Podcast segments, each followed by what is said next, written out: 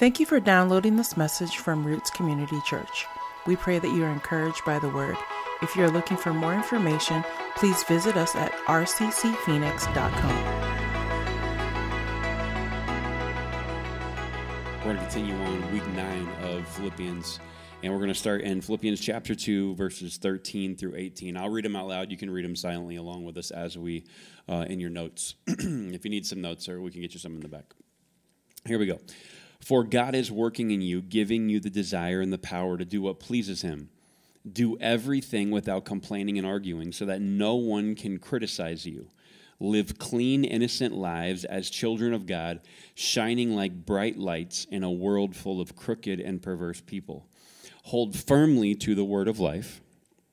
Then, on the day of Christ's return, I will be proud that I did not run the race in vain and that my work was not useless. But I will rejoice, even if I lose my life, pouring it out like a liquid offering to God, just like your faithful service is an offering to God. And I want all of you to share the joy. Yes, you should rejoice, and I will share your joy. There's three things that kind of jumped out at me this pa- uh, from this passage I want to kind of uh, draw our attention to this week, so hopefully our roots will grow deeper in a relationship with God. The core foundation of our faith will be strengthened, and we will bear fruit from Uh, from what's being presented from us uh, to us here today. So I want to, uh, the number one in your notes is uh, the transformed life, the transformed life. I want to focus on verse thirteen real quick for this, for this first point. God is working in you, giving you the desire and the power to do what pleases him. So Um, there's, I'm going to kind of break this down in kind of an elementary fashion. So there's evidence that God is working in us. We have the fruit of salvation. We have the fruit of the Spirit. That means there are there is evidence in our life and in our actions and our thoughts and our minds and everything that we are saved and that we are filled with the Spirit of God. We have been made a new creature and a new creation, a creation. But there is further evidence that God's work continues past that moment in our life. And the first thing that that um, is, is evidence Paul talks about right here is our desires begin to change. It's next line in your notes. Our desires begin to change. Now, um, as I read, as I kind of wrote this down, I wanted to spend just a second here and talk about what kind of change. Um, I don't know about you, but if you've been around long enough or alive long enough to pay ever pay attention to a politician, which, you know, it's debatable if you should or not. But if you've ever heard a politician, almost every politician on some level, state, local, national, you know, regional level, they all try to present this idea of change. That I, if you vote for me, things are going to change. If you give me your vote and I get in there and I get in power, things are going to change. We're going to change. We're going to change. And people, you know, like it's like that old movie, Hercules, Hercules, change, change, change. You know, they all want to change, right? And so why is a politician never uh, specific about the change he's talking about or that she's talking about? They're vague on purpose because when all of us in this room, if I were to ask you, what's something that's in our city that needs to change right now? And don't say it out loud, but just think of it. Every person will probably come up with something a little bit different. And when someone says, we're going to have change, what happens is the person who hears that says, I'm going to take that and I'm going to assume that they're thinking what I'm thinking. And I'm going to assume that the change they're talking about is the change that I think needs to happen. And what we found out through various elections and over time and throughout history is that people who talk about change, they change things, but it's not always for the better. So just because we're talking about believers as believers in Christ that we want to change, we got to be very specific on what we want to change and how we want to change. Let's um, let's pretend for a second if y'all have been, um, I think all the probably the, the guys in school, the kids in school probably remember this um, a little bit better than the rest of us who have been out of school for, you know, three or four years. But if you can picture a compass, there's north, east, south, and west, right?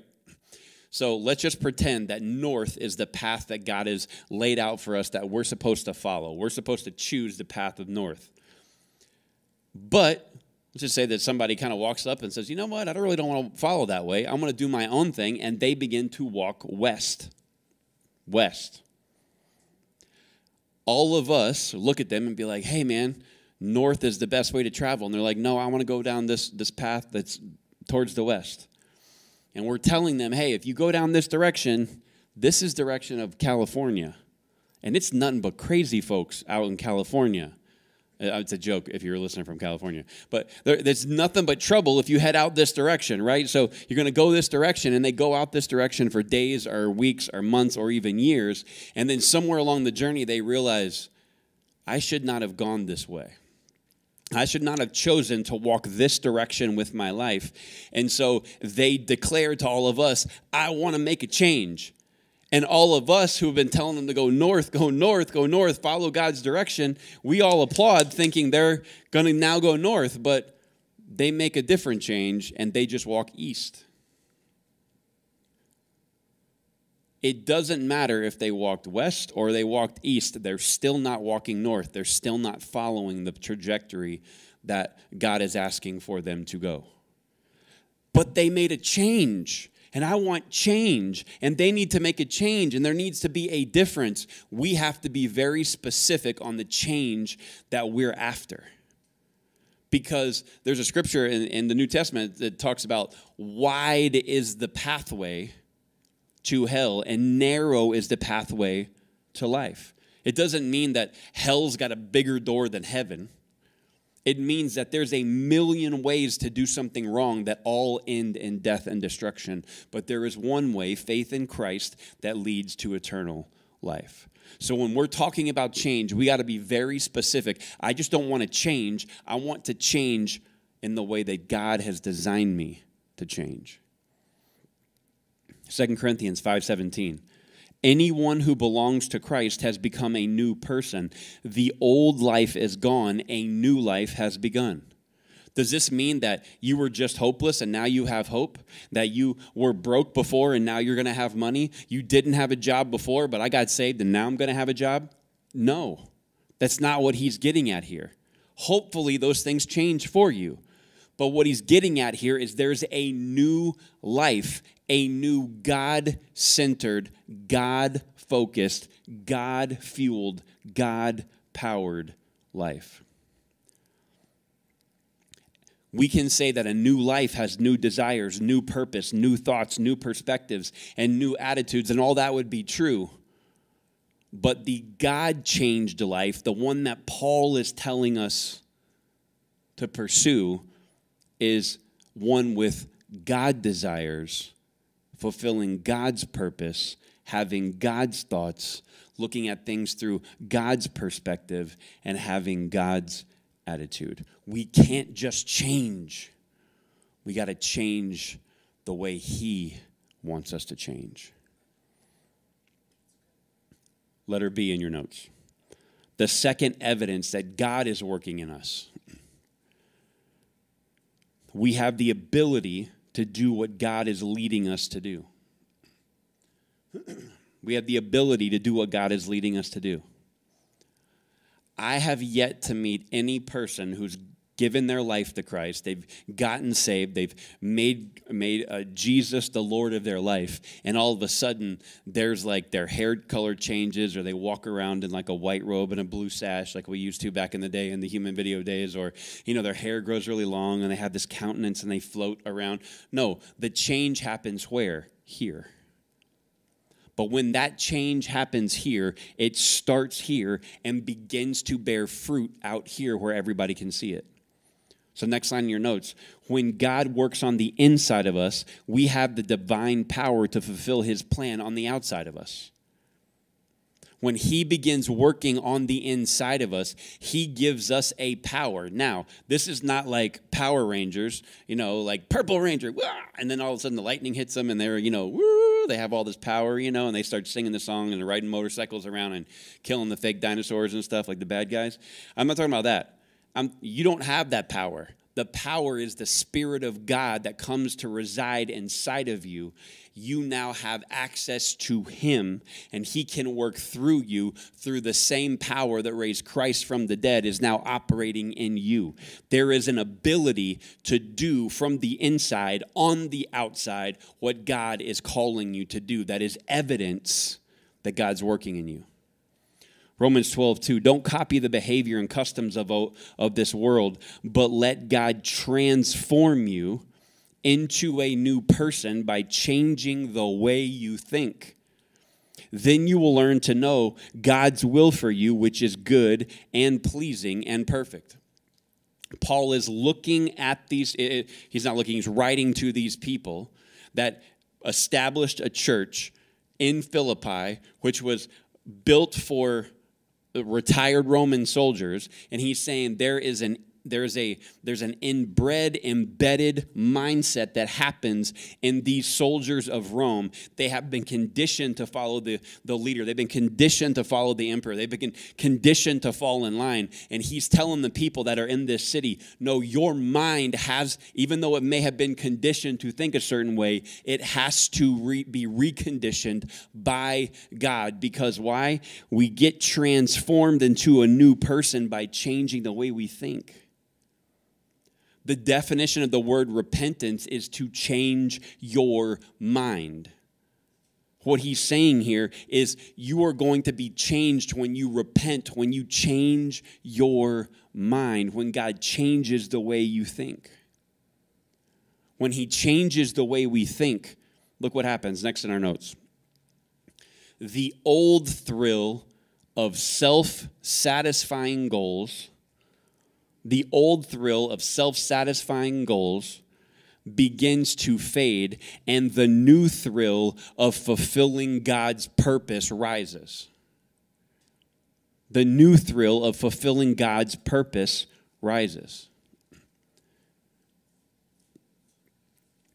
When God transforms us by the renewing of our mind into a new creation, and we become the one who is who is um, uh, where God, that how we find out God's will, which is good and pleasing and perfect for us, it changes the desire in us, the primary desire to serve ourselves or serve God. He is giving them the ability to accomplish not their purpose, but God's purpose. There's a big difference. He is not giving them the power to pursue fame, to build their own kingdom, to create an overflow of abundance, to lavish us with materialistic prosperity. He's not giving that ability to us to do those things. The Spirit of God begins to give us a supernatural, divine ability to accomplish his purpose. And the, the evidence of the transformation is that our main thrust, our main goal, if God is really working in us, the, the effort, the creativity, the ideas, the time, the, the money, the everything that we spent looking at this thing that would build us up is now like, I don't even really want to do that anymore. God's given me this, and I'm going to put all of that into this area. I know a guy from um, way back in the day who... Um, we watched grow up as a worship leader, and um, he he got um, uh, he he was singing everywhere. He worked at this massive church out in the west part of the valley, thousands and thousands of people and campuses and everything. And I heard one day that uh, you know he left the church. I thought, oh, he must have went somewhere else. Nope, he quit doing music because something inside of him changed. And a heart that beat for hurting children caused him to leave the platform and the job that he had and the notoriety that he had in front of these thousands of people and go to a foreign country and set up adoption agencies and orphanages to get those children off the street and connected to Christian families who would raise them in the knowledge and the path of Christ. The music wasn't bad, But he had this gift. He had this thing. He wanted to go pursue it. And he went and pursued it. And everybody was clapping. But as they were clapping, there was something that changed in his heart. And the evidence of the things that were changing in his heart was that I have to leave this because there's something that God has put in me to do that will not let me go. And the evidence of that God, it was continually working in him, was he dropped it all and went and helped the least of these. My thrill of fulfilling my goal, or the eternal privilege, the eternal thrill of fulfilling God's purpose. It's evidence that he's working in us. A transformed life. Point number two. The shining life. Not the shining movie. Don't go down that road with me. That's weird. The shining life. Let's look at verses fourteen and fifteen. Do everything without complaining and arguing. We could just say those that line over and over and over again in our culture and then just pray and dismiss and like all of us repent and go home. Do everything without complaining and arguing. Do everything without complaining and arguing. But he continues, so we, so will we. So that no one can criticize you. Live clean, innocent lives as children of God, shining bright like bright lights in a world full, full of crooked, crooked and perverse people. Comp- now, one of the things we have to remember about Scripture is that Paul is not writing to uh, believers in twenty twenty-one living in um, Arizona.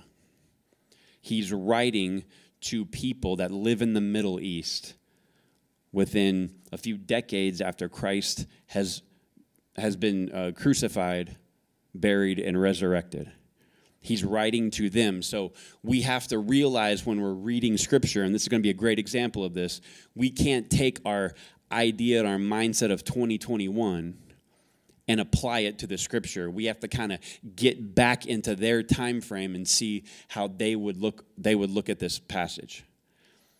And it's very important because when we talk about complaining, we complain about things as members of the most wealthiest, prosperous society to ever exist in human history.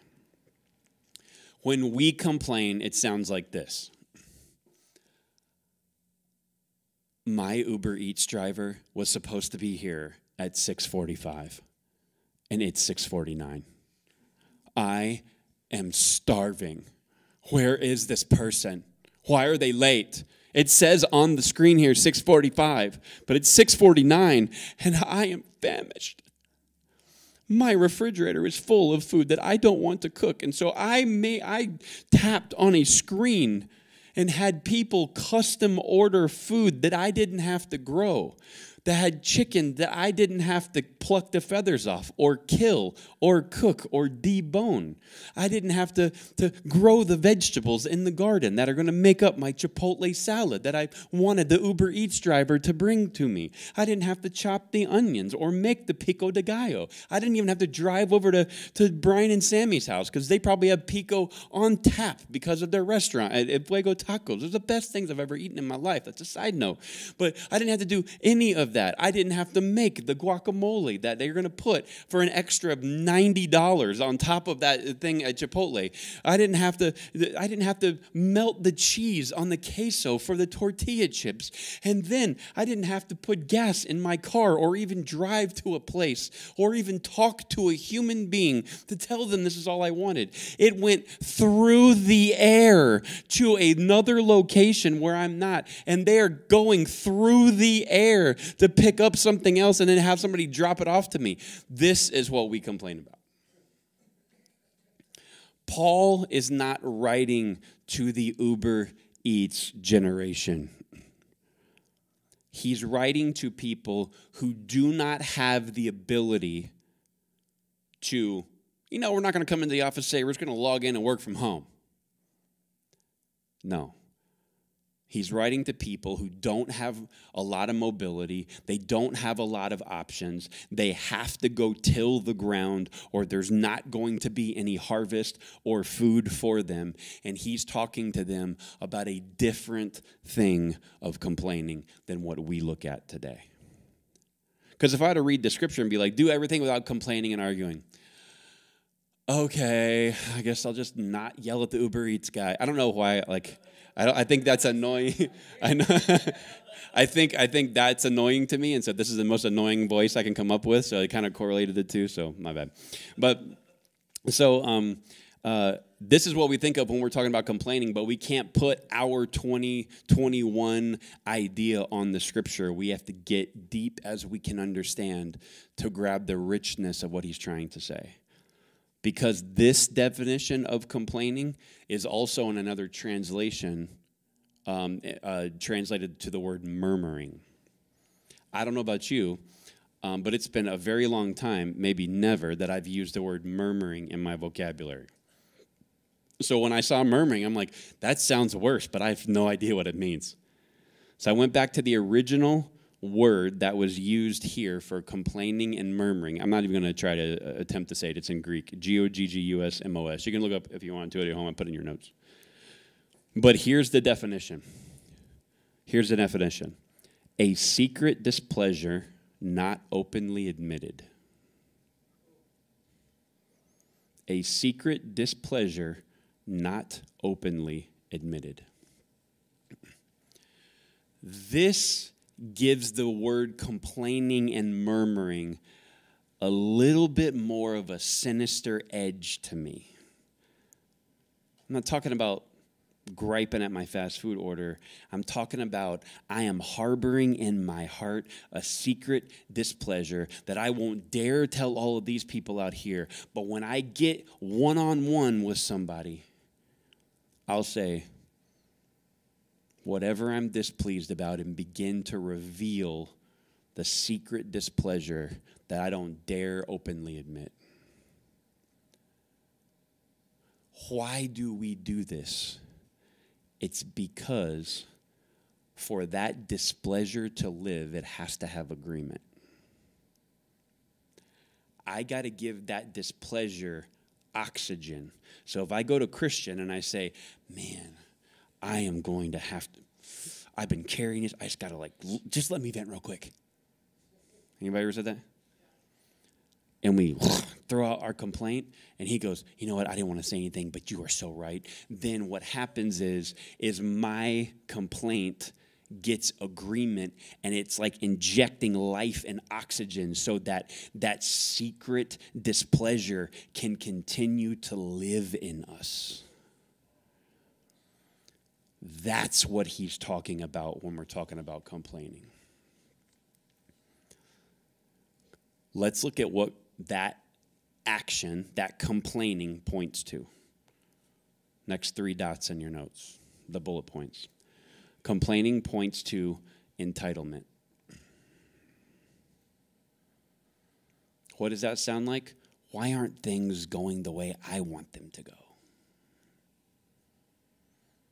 Why did it have to go like this? Why did I get this family? Why am I in this scenario? I thought my life would be different by now. Why can't I have that life or be like them? I deserve to have that, not them. Entitlement. What else does a complaining point to? Second bullet point, private anger. Private anger. What's that sound like? I can't stand those people. And you only say that after you get in the car and drive home from seeing them. Private anger. What's the third thing it points to? Dishonesty. What does that sound like? I just said something positive to be nice, but I don't like them at all.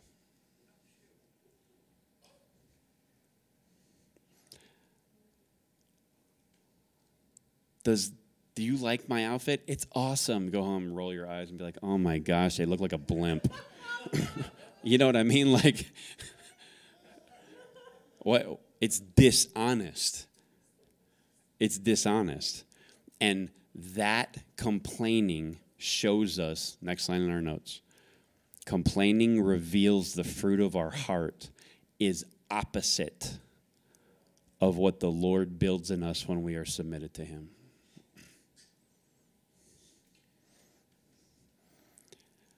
Look, I get it. You want to throw some on me right now. I totally understand. Some of you take your shoe off and just huck it right at me right now if you could. I get it. This was a hard pill for me to swallow too. Why does this matter? Because look what Paul says. Do everything without complaining and arguing so no one can criticize you. What he's saying is, if you're revealing this secret anger, this, this secret displeasure, you're not going to openly admit to anyone, to other people. They're going to look at you and think that what you represent, you talk about Jesus, you talk about the Lord, you bring in the Bible, you listen to worship music at your desk, you, you got the Jesus bumper sticker, you've got the turn or burn, get sanctified or French fried stuff on your car, whatever it is. Like, like I'm all like, like I'm, I'm the Christian guy, I'm the Christian lady, I'm good. And then all of a sudden you start complaining. What that does is it shows them they have an, they now have an open door to criticize you and what you believe. This is important because our culture needs authentic representation of the gospel. The world that we live in, the culture we live in today is trying to redefine everything. They want to redefine what is right and wrong. They want to redefine basic premises, men and women. What is marriage? Love, hate, and on down the line.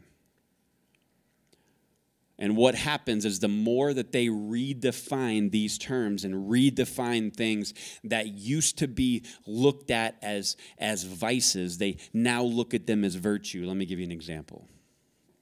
Today, if you are someone who is eaten up with envy, you're applauded. Use that envy. They don't say the word envy. Use that feeling of lack of abundance to fuel you to go live the kind of life that you want to live. And people are trying to take envy and not make it a vice, but label it as a virtue. Scripture warns us about those people who try to take, call evil good and good evil. You are living and watching it every day happen in front of you in our culture. As these people in the culture begin to, to redefine terms, they're going to pressure you as a believer and pressure the quote-unquote churches that are around. They're going to pressure believers or people who are in a church, pastors, leaders, worship leaders, whoever it is, anyone who holds the title Christian. They're going to try to pressure them into accepting these new redefined terms, these new redefined levels of morality that stand in opposition to Scripture. Dude, come on.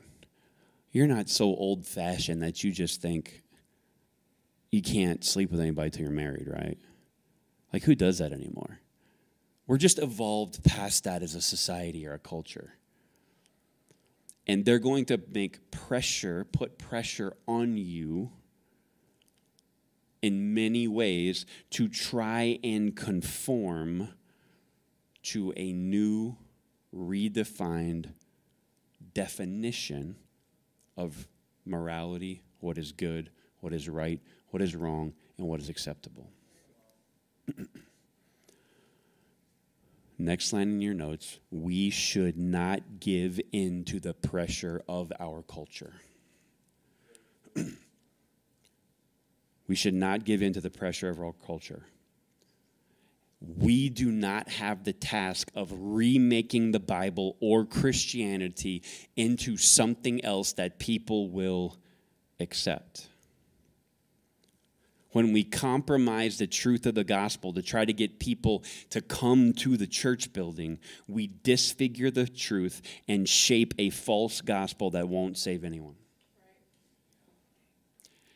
How many believers in this room would, if I gave you a Bible, a roll of tape, and some scissors, would cut that thing up and try to build a false idol out of it? Nobody. You're like, what, what are you talking about, man? I would, that's the word of God. I'm not going to cut that thing up and build an idol out. That's dumb. Right. When we conform to things that are opposite of Scripture and say, that's okay. We can just kind of just think about other pages besides the one that, that, that give us the definitions of right and wrong and moral behavior and what we should do. We're just going to pass over those things. And we'll just talk about the rest of it. When we do that, that's what we're doing. We're, re, we're using the substance of God's word to form a false idol and rewrite a false gospel.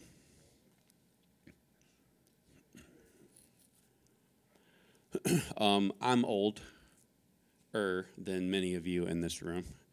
Um, see, I fixed it. Um But I watched this movie called Sister Act. Anybody ever seen this movie, Sister Act? Um, the star of it is, in the movie, the main star is Whoopi Goldberg. And if you don't know who Whoopi Goldberg is, it doesn't matter. But um, um, you can find her very easily. Uh, Whoopi Goldberg in this movie was a um, a Las Vegas singer, and she was like a show, like a like she was like a showgirl, not from like a like she just was like doing like um, like big concerts and singing and all that kind of stuff, concerts and stuff in, in Vegas. And in the uh, in the movie, she witnesses a murder, and the police are like, they want her to testify, but the trial's a month away, so they have to put her in witness protection, and they put her in witness protection at a uh, in the middle of a group of nuns. So she goes to a Catholic church and she dresses up and pretends to be a nun. A Vegas showgirl is now a nun in the movie. It's hilarious. And so, you know, they're, nobody's coming to their church because it's dead and old and it smells and it's all old folks and stuff. And and she goes in there and kind of lights a fire under the, the nuns, and they start to have this kind of more upbeat music, and this music program starts going. And so at the end, all these people start coming in, and, you know, she revitalizes the people coming to the church because of the music, right? And she turns and makes a statement in the movie to the priest, because the priest has reservations, like, should we be doing this? You know, is this is this following along where the, the church would have us believe and what God wants from us and all this kind of stuff? And she makes a statement that I think is very is a very clear reflection of what the culture views the church as today. She turns to the priest and says, I'm in Vegas doing shows, and you're here in the church. And though we're in different places, our goal is the same. My goal and your goal is to put butts in the seats. For a long time, the quote-unquote church bought into the idea that I got to put people in the building to show people the church show, so they'll come back and maybe talk about Jesus, and they'll start living better, and they'll have a little bit better moral compass, and they'll maybe drop something in the offering plate, and then we can tell people, oh, they came down and prayed the prayer and Numbers, and we got, you know, all these people got saved last week, and I don't know where they are going forward, or we didn't disciple them all, but they got saved, yay! And everyone claps as if we're doing our job, because they think the job of the church is to put butts in the seats. Next line in your notes. Filling our church building with people to watch the church show and dilute the gospel of Jesus Christ is not the goal.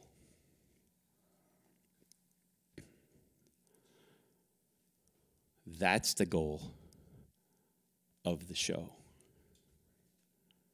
the goal to come in here is, yes, to do things with excellence. Yes, to put our best foot forward. Yes, to vacuum the carpet in the building that we rent um, to make sure that it, it, it's good. Yes, to put the signs out so when people come, they can they can, they can participate. Yes, to pay attention to the, the sound and the video like the, the Cutrights do so faithfully every week, to come in here and, and, and, and make sure that people online can watch the video. And yes, to do what Jules does to keep the words up. And yes, to everybody who's doing worship and practicing throughout the week. All of that needs to be done because we're giving God our best. But the goal of that is to point to Jesus, not to get people in the building and feel like we've done something. Because if we have to dilute the gospel to get people in the building, we are doing nothing. It doesn't matter. Our goal, next line in your notes, is to reflect the light of Christ, the light and life of Christ to the world, and share the pure gospel. When people twist the truth, we must not feel pressure to conform. We must remember the world is full of crooked and perverse people.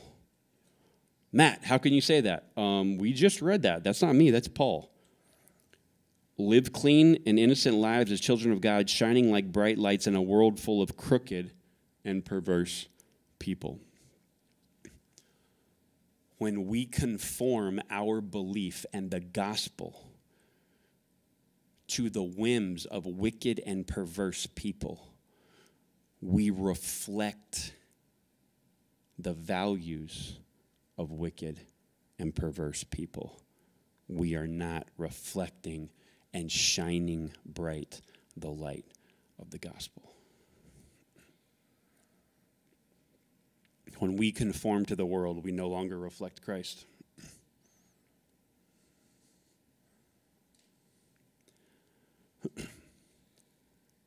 We need to have everybody in this room shine bright wherever you go. Not walk into the building and turn the light on and think, oh, this is where all the light is, so I need to come here. No, you are supposed to be the light where you are every single day. And we come back here to gather, to help, to recharge, to pray, to worship, to learn more about God's word so we can go back out there and shine brighter. And what I'm telling you is not popular. It's not. But what I'm telling you is what Scripture says. Even the next part of the the ver, or the next part of this passage, verse sixteen, refers to to light in in a way that I didn't even see. Verse sixteen: Hold firmly to the word of life, and on the day of Christ's return, I will be proud that he not that I did not run the race in vain, and that my work was not useless. At first thought, when I when I read those words, hold firmly. Hold firmly to the word of life. I thought, again, I don't know why I'm on a movie kick today, like a really old, like nineties, like terrible nineties movie kicks, but I thought of the movie Twister. Anybody seen that movie about the tornadoes and stuff? At the end, what happens, like there's a tornado that comes over like the main characters, and they're like strapped to this, you know, the metal pipe in the ground, and they're like holding on for dear life. And so I'm thinking of like an anchor and being tied to my Bible, and I'm going to hold on to it. I'm going to hold on to it. But as I dug in a little bit deeper to the some of the commentaries on this passage, it doesn't mean that at all. Listen to what it says, and I put it in your notes. That phrase, hold firmly to the word of life, means this. Adam Clark's biblical commentary. I'll read it out loud for us. It's an allusion, some think, to those towers which were built at the entrance of harbors on which fires were kept during the night to direct ships into the port. Genuine Christians, by their holy lives and conversation, are the means of directing others not only how to escape, uh, escape those dangers to which they are exposed on the tempestuous ocean of human life, but also of leading them into the haven of eternal safety and rest. So think about this with me real quick. Again, we're having to look at it from their perspective. So on the harbor, there's these two giant towers, and on top of the towers there are fires lit. There's light on top of the towers to show people where the entrance is and know where, where land is when the, the sea is getting too rough to navigate. Those are primitive versions of what we know as, anybody? A giant, a what? Lighthouse. That's a primitive version of lighthouse. It's the next line in your notes. The word picture here is one of a lighthouse. The next biblical commentary is not a joke. It is Matthew Poole's biblical commentary. This is not me. I did not write a biblical commentary last week in my off time. This is a guy that lived in the seventeen or eighteen hundreds that took my name. Darn it. But he wrote a biblical commentary, and he says something very, very um, uh, key here, and I wanted to review it. Carefully bearing before you and steadfastly showing, not by your only by your profession, but conversation, the Lord Jesus Christ. How do you keep the light, the fire, bright and burning in your life? You don't just say you are a believer. You put it into practice, into your activities, into your conversation, into your life, and it shines bright for others to see. We need to live a transformed life and a shining life. Point number three, last one in your notes. The serving life. The serving life. Philippians two, seventeen through eighteen. But I will rejoice even if I lose my life, pouring it out like a liquid offering to God, just like your faithful service is an offering to God. And I want all of you to share that joy. Yes, you should rejoice, and I will share your joy. When I looked at this verse, there's something that kind of threw me off. And I'm just going to, I'll just be honest. I'll tell you what stupid thing ran through my mind when I saw liquid offering. Pour it out like a liquid offering.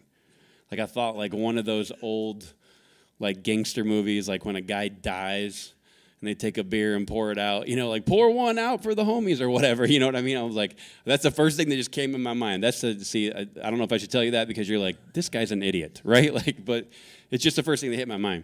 And then I thought, well, that's not it, right? He needs to like, take a like a cup of water or something, and he pours it out on the ground as an offering to God. Well, I don't remember pouring out water like a, as a thing, as an offering to God. What is a liquid offering? So I dug into this a little bit, and it's very, very interesting what I found.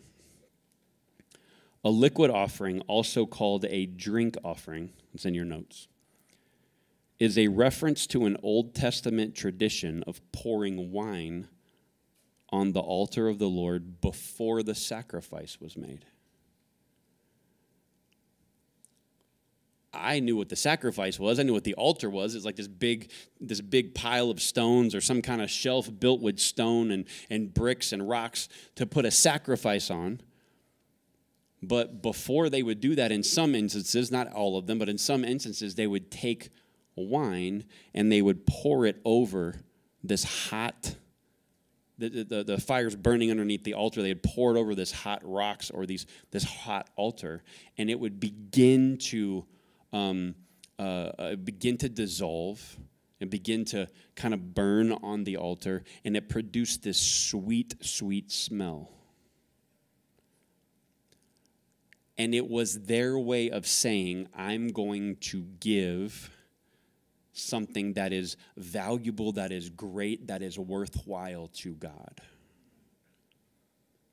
And then they would sacrifice. Next on your notes, the wine used for the drink offering was also was composed of, quote unquote, strong wine. Strong wine. Strong wine means undiluted. Next, that's the next line in your notes. Strong wine, wine equals undiluted. If someone had made wine, because they're not running down to Costco and going through the nine hundred bottles of wine they have there to pick which one they want for dinner that night, right? They're not in this culture. They have to have it made. And if you have two jars of wine that you're going to use for dinner that night, but you have all of a sudden your friends invited some friends and then they invited some folks and you're kind of now stressing, like, what am I going to do? I only have enough wine for the people that are here. Well, in some instances, what they would do is take a portion of the wine, like half of it, pour it in another bottle, and then fill the rest of it up with water. And it wasn't the, the greatest, best wine they had, but at least they had wine for everybody. It was diluted. Andrew Langham, in the biblical, his biblical commentary, made one more um, point on wine, and it was this: wine is also a symbol of joy, both to God and to man. It's the next line in your notes. It's a symbol of joy, both to God and to man. So when Paul says, I will rejoice even if I lose my life, pouring it out like a liquid offering to God, he is making a reference to the Old Testament. In this particular drink offering, you know, the reference is in the book of Numbers. You can read about it in the book of Numbers in the Old Testament. He knows exactly what he's doing. He knows exactly what he is pointing the picture to. And here's what he's saying. It's next line in your notes. Paul lived a full, undiluted, uncompromising life that was full of joy from fulfilling God's purpose. And he's encouraging every other believer to do the same.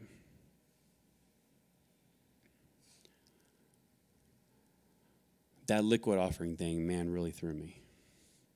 Really hit me, because I thought, how many more things have I read that I don't truly understand the depth and the richness of them?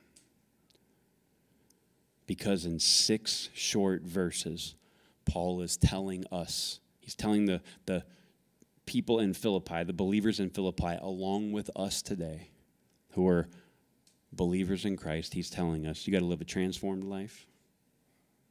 You need to live a shining life. And you need to live a serving life. How do I pour my life out for God? I follow his commands. I love him. I love people. And I commit to the purity of the gospel, telling people about Jesus. I put two questions, reflection questions, at the bottom of your sheet that you can take home with you, and I want you just to kind of ponder. And I want I want to kind of read them one at a time. My guess is you've probably already read both of them, but I would just like to read them one at a time real quick. What does an undiluted life look like to you? When you look at, understand that we're supposed to be pouring our life out as a liquid offering, a drink offering, and exactly what that means, what would that life look like to you? You know what, I'm kind of wasting some time here doing fill in the blank. I could really be doing something else to further the gospel, promote what I'm doing, live my purpose, give more to God, but there's something over here that I kind of just engage in all the time, and it's, I don't know, that's really bad, but if I'm honest, it's kind of like I'm pouring water into my life. I'm kind of diluting my time. That would be how I would probably answer the question for myself. But as I wrote that question, I kind of felt a prompting to ask a second question, and it's the next one on your page. And I think it's the more important question. What does an undiluted life look like to God? Because when I ask, what does it look like to me, I compare the things that I know I'm doing wrong, or the, that I know I'm kind of wasting time here and there, or I compare that to what I could be doing, so I'm comparing me to me. That's not what I'm supposed to be doing. When I ask, what does an undiluted life look like to God, I compare myself to his word, and then all of the cracks shine through. What does that undiluted drink offering life that Paul is, is, is encouraging us to pursue look like?